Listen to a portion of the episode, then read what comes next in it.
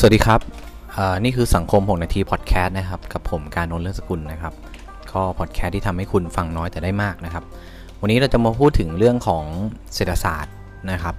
เป็นน่าจะเป็นครั้งแรกในในพอดแคสต์นี้นะครับ เรื่องเกี่ยวกับเศรษฐศาสตร์เออช่วงนี้คุณผู้ฟังก็อย่าลืมดูแลรักษาสุขภาพด้วยนะครับ โอ้โห วันนี้วันที่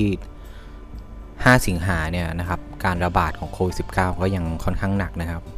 20,000 คนนะต่อวันมา2วันแล้วนะครับ ก็ดูแลสุขภาพด้วยนะครับเเรื่องที่จะพูดถึงวันนี้นะครับ ก็เป็นเรื่องของระบบเศรษฐกิจนะครับ ซึ่งช่วงนี้ข่าว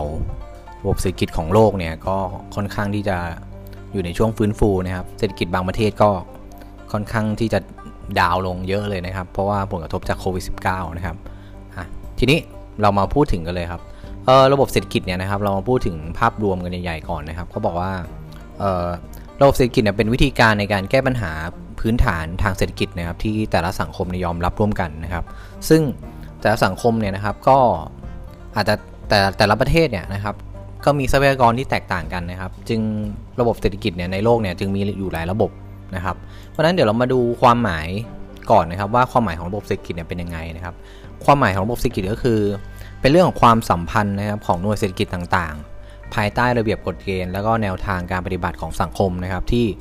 ยึดถือเป็นแนวทางในการดำเนินกิจกรรมทางเศรษฐกิจ ทีนี้มันมีคำว่าความสัมพันธ์ของหน่วยเศรษฐกิจนะครับ หน่วยเศรษฐกิจเนี่ยนะครับมีมีอยู่ 3 หน่วยนะครับหลักๆนะครับ ผมจะพูดถึงหน่วยเล็กสุดไปหาหน่วยใหญ่สุดนะครับ หน่วยเล็กสุดเนี่ยเขาเรียกว่าหน่วยครัวเรือนนะครับ หน่วยขนาดกลางเขาเรียกว่าหน่วยธุรกิจ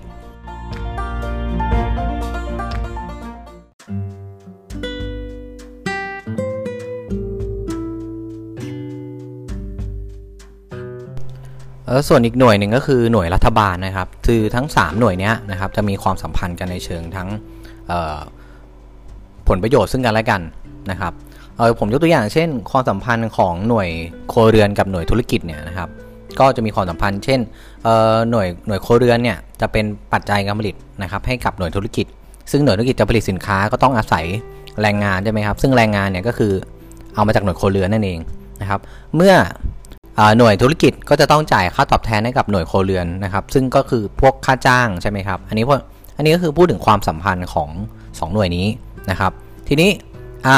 แล้วเกี่ยวอะไรกับหน่วยรัฐบาล หน่วยรัฐบาลก็เป็นอย่างนี้ครับ ทั้ง 2 หน่วยเนี่ยนะครับ ทั้งหน่วยโคเรือนแล้วก็หน่วยธุรกิจเนี่ยนะครับ ก็จะต้องเป็นคนจ่ายภาษีนะครับ ให้กับหน่วยรัฐบาลนะครับ เมื่อรัฐบาลได้รับภาษีมาจาก 2 หน่วยนี้แล้วเนี่ยรัฐบาลก็เอาไปลงทุนในปัจจัยพื้นฐานนะโครงสร้างพื้นฐานทางเศรษฐกิจเพื่อที่มาตอบโจทย์ดูแล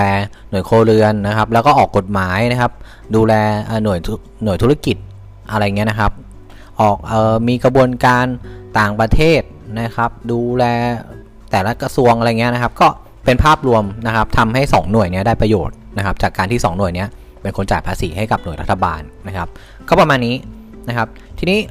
ต่อมานะครับทีนี้เรามาดูเรื่องของอความสำคัญกันนิดนึงนะครับทำไมระบบเศรษฐกิจถึงสำคัญนะครับ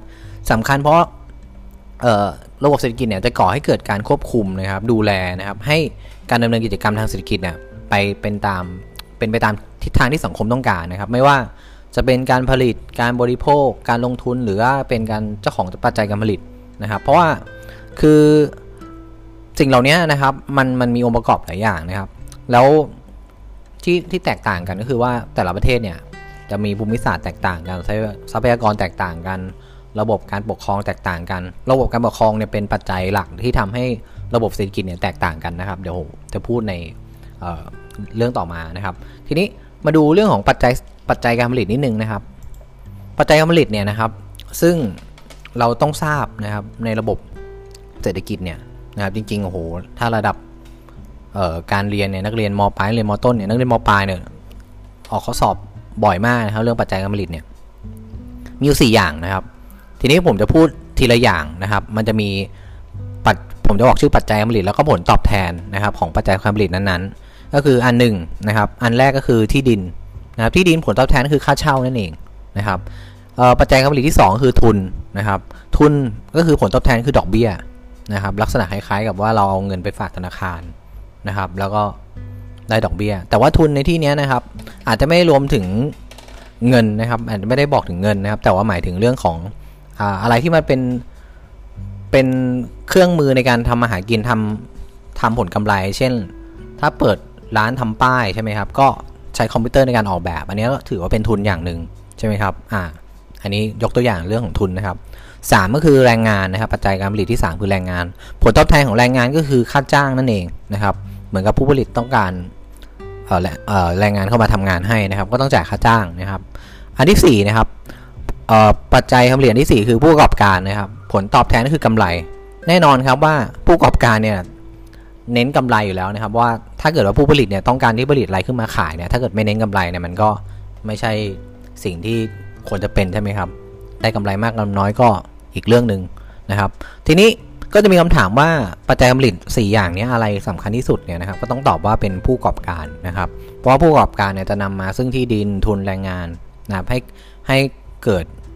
ครบองค์ประกอบทั้ง 4 อย่างนะครับอะทีนี้ต่อมานะครับผมก็จะพูดถึงเรื่องของรูปแบบของระบบเศรษฐกิจนิดนึงนะครับ ว่าเป็นยังไงบ้างรูปแบบระบบเศรษฐกิจในโลกเนี่ยนะครับมีทั้งหมด 3 ระบบนะครับเดี๋ยวผมจะพูดไปทีระบบก็แล้วกัน วันนี้คง อาจจะไม่หมดอะนะครับ ทุนนิยมก็คงไม่จบอะเอาเนี้ยอะสามระบบมีอะไรบ้างหนึ่งคือทุนนิยม 2 สังคมนิยมนะครับ และ 3 ผสมนะครับ ผสมอะไรก็ผสมระหว่างทุนนิยมกับสังคมนิยม ซึ่งประเทศไทยเราใช้แบบผสมนะครับ เดี๋ยวจะมาพูดกันเอาวันนี้ผมขอพูดทุนนิยมก่อนอย่างเดียวเลยแล้วกันนะครับทุนนิยมเนี่ยนะครับ ผมจะพูดประเด็นหลักๆ แล้วกันนะครับ ทุนนิยมเนี่ยมีอีกชื่อหนึ่งว่าระบบตลาดนะครับ เพราะว่าระบบตลาดก็คือว่าโอ้โหมันมีการแข่งขันกันแน่นอนนะครับ ตลาด ถ้าถ้า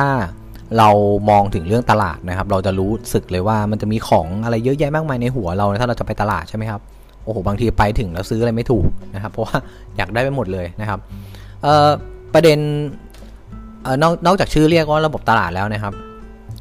ประเด็นสำคัญคือว่าเอกชนเนี่ยมีกรรมสิทธิ์ในทรัพย์สินที่หามาได้นะครับ ตามกฎหมายนะครับ แล้วก็มีสละในการดำเนินกิจกรรมทางเศรษฐกิจด้วยนะครับ เพราะฉะนั้นหาก ใครเอกชนคนไหนเนี่ยนะครับมีปัจจัยการผลิตนะครับหรือว่ามีทรัพยากรในการผลิตครอบครองเยอะเนี่ยนะครับก็จะได้เปรียบในการทำธุรกิจนะครับเพราะฉะนั้นระบบเนี้ยนะครับเอกชนเนี่ยเป็นหลักเลยนะครับแทบจะร้อยเปอร์เซ็นต์เลยนะครับเพราะฉะนั้นรัฐบาลจึงมีบทบาทจำกัด เฉพาะหน้าที่บริการสังคมเท่านั้นนะครับ เช่นอะไรครับ รัฐบาลจะดูแลการทหาร การป้องกันประเทศนะครับการศึกษานะครับสาสาธารณูปโภคพื้นฐานนะครับ ทั่วไปการต่างประเทศ นะครับ การคลังอะไรอย่างเงี้ยคือ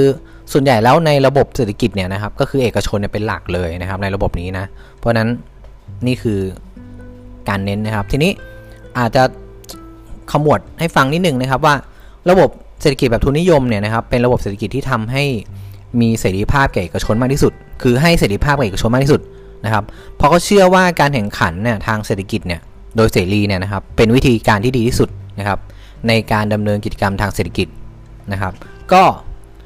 วันนี้ก็เอาเป็นประเด็นไว้ประมาณนี้แล้วกันนะครับ เดี๋ยว